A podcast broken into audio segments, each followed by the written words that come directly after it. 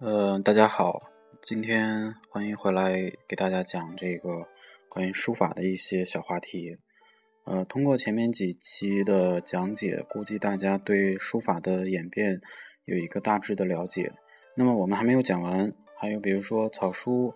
呃行书、楷书的发展，我们都还没有呃去系统的串讲。但是今天呢，我们想一个呃有意思的话题，就是历代书法家呃经常所写的两个主要的内容。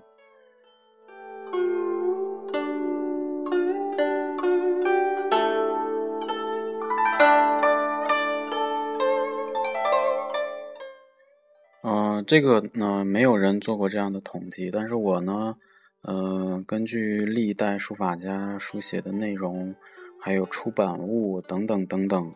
呃，以及这个文体它的流传度，确实有两件非常重要的作品被大家广为书写，它分别是《心经》和《千字文》。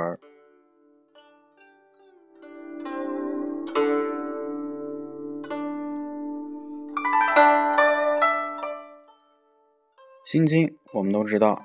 呃，《心经》是一个佛教题材的呃，比较流行的一个佛经，它的全称呢叫《般若波罗蜜多心经》，啊、呃，还有一个名称呢叫《摩诃般若波罗蜜多心经》。呃，这个呢是一个呃是这个般若经系列当中一部比较呃比较简简简单吧，或者是微言大义的这种博大精深的这种经典，而且呢也是大乘佛教这个研习，还有这比如说在家里，呃，在家的这个佛教徒经常背诵的这个呃经典，因为什么呢？因为它的字数很少，只有二百四十多个字或者二百六十多个字，因为这里边因为流传过程中会有一些版本的呃差异，呃，这是一个。我们现在看到的这个《心经》的版本呢是唐代三藏法师，就是唐玄奘。呃，他的译本比较流行。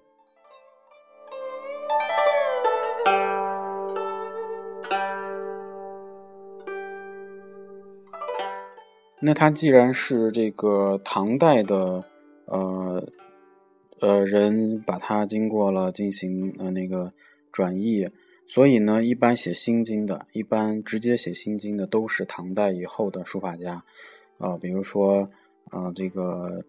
嗯，哎，太多了，就是，呃，等有一期我们专门讲这个吧。嗯，但是呢，也有个别的，比如说王羲之的，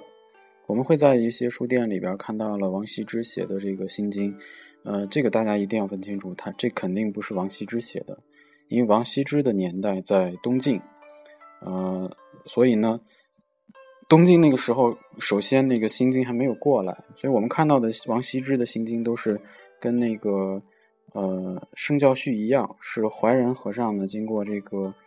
嗯、呃、搜集整理吧，所有的王羲之的字整理成了这样一个内容。那么《心经》也是其中一个很小的部分，所以大家在这方面要呃多留心、多留意。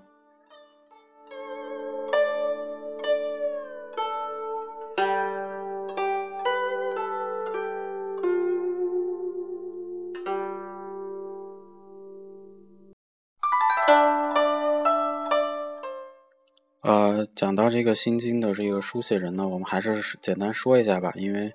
呃太多了，而且有一些著名的人物，嗯、呃，比如说王羲之，我们刚才讲了，就虽然他是集的王羲之的字，但是既然能集出来，我们还是认为王羲之呃这个作者身份是成立的。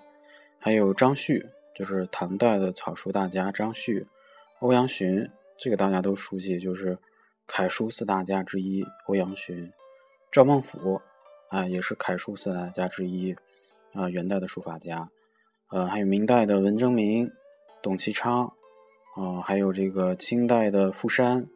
张瑞图，还有啊、呃、我们熟悉的这些乾隆，啊、呃，包括他的爷爷康熙，呃，还有邓石如啊、呃，邓石如呢是这个清代的篆书大师，还有弘一法师，于右任，还有我们当代的启功，还有沈鹏等等等等。那么这些写心经的书法家呢，他以各种字体进行了呃书写，比如说楷书、行书、啊、呃、隶书啊、呃，还有篆书、草书，这些都有。还有一些书法家啊、呃，还有一些篆刻家也把这个心经呢做成了这个以篆刻的形式呃刻了出来。嗯、呃，也非常多，大家可以去网上搜索，也非常的呃壮观吧。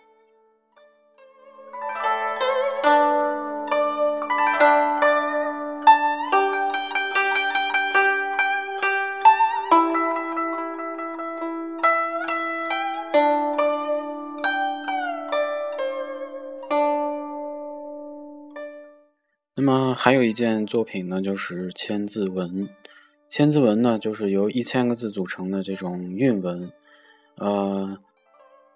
这个作者大家可能都不大了解，就是千字文大家都很熟悉，比如说呃春晚、成龙那个演出，然后又朗诵的那一段就是千字文的内容。千字文的作者呢是呃南朝，就是南北朝时期的南朝梁武帝时期的呃一个一个一个人物，他叫。呃，周兴嗣啊，周周恩来的周，兴兴旺的兴，嗣子嗣的嗣，这是他的作者。那么这一千个字的编写呢，还有一点小小的插曲。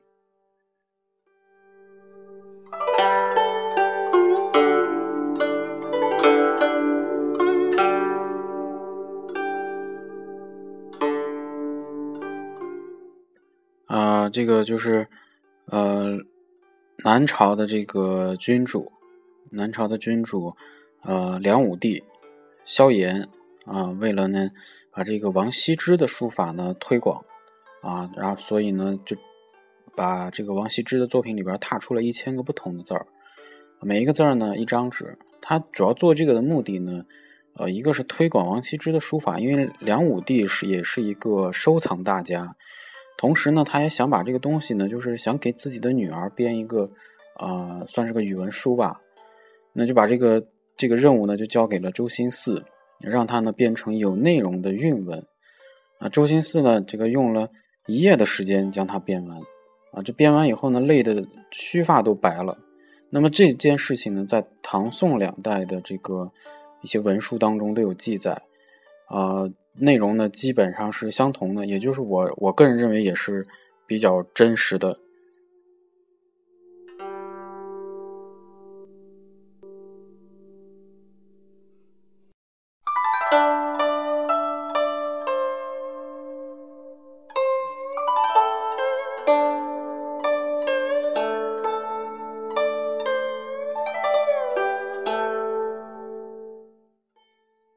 这一千个字呢，就是从书法的角度来讲肯定是不重样的，但是呢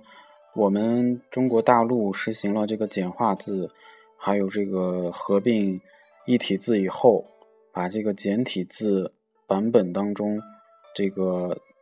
就是九百九十多个字呢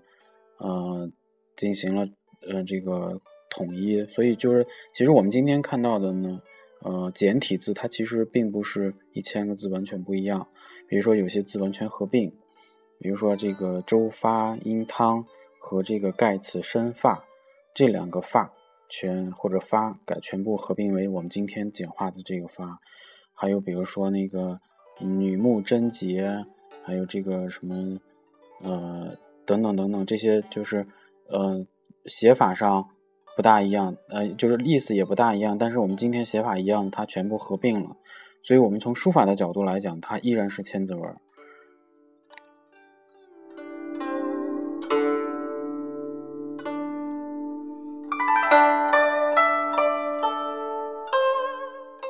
千字文的书写者呢也有很多，呃，比如说我们刚才说到的那些书法家。王羲之肯定在当时他是一个原有嘛，也也有一个千字文的版本，但是我们现在出版流传上王羲之的千字文倒很少啊、呃，比较多的呢倒是这个就是王羲之的第七代孙，就是他是一位僧人，就是一和尚，他叫智勇，他写了，他在当时呢写了这个八百本千字文，是真草千字文，真就是楷书，草就是草书，在当时呢也是作为一个就算是一个呃嗯语文课本吧，就是一个教大家认字儿，然后又普及书法的这样一个一个东西，呃，这是比较有名的。还有比如说，呃，赵孟俯啊、文征明啊，还有比如说邓石如啊，等等等等，包括我们当代很多人都写过千字文。嗯、呃，而且我个人呢也非常，嗯、呃，在教学当中也非常推荐大家写千字文。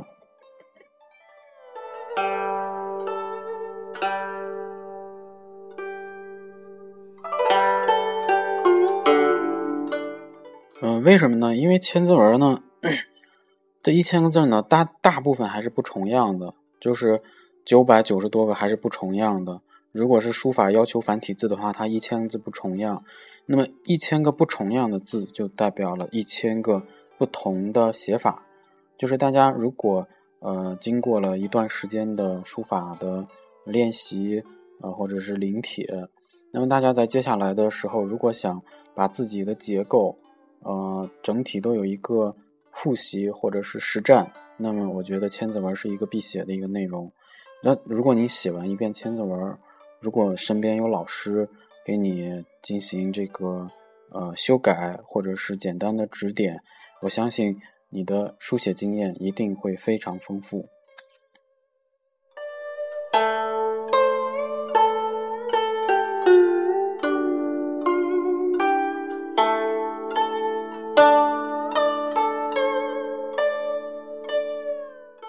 好，关于今天这个小主题呢，就先讲到这里。呃，大家记好，呃，新经和千字文的呃一些书法家，可以上网去找他们相关的这种书法碑帖，可以了解去看。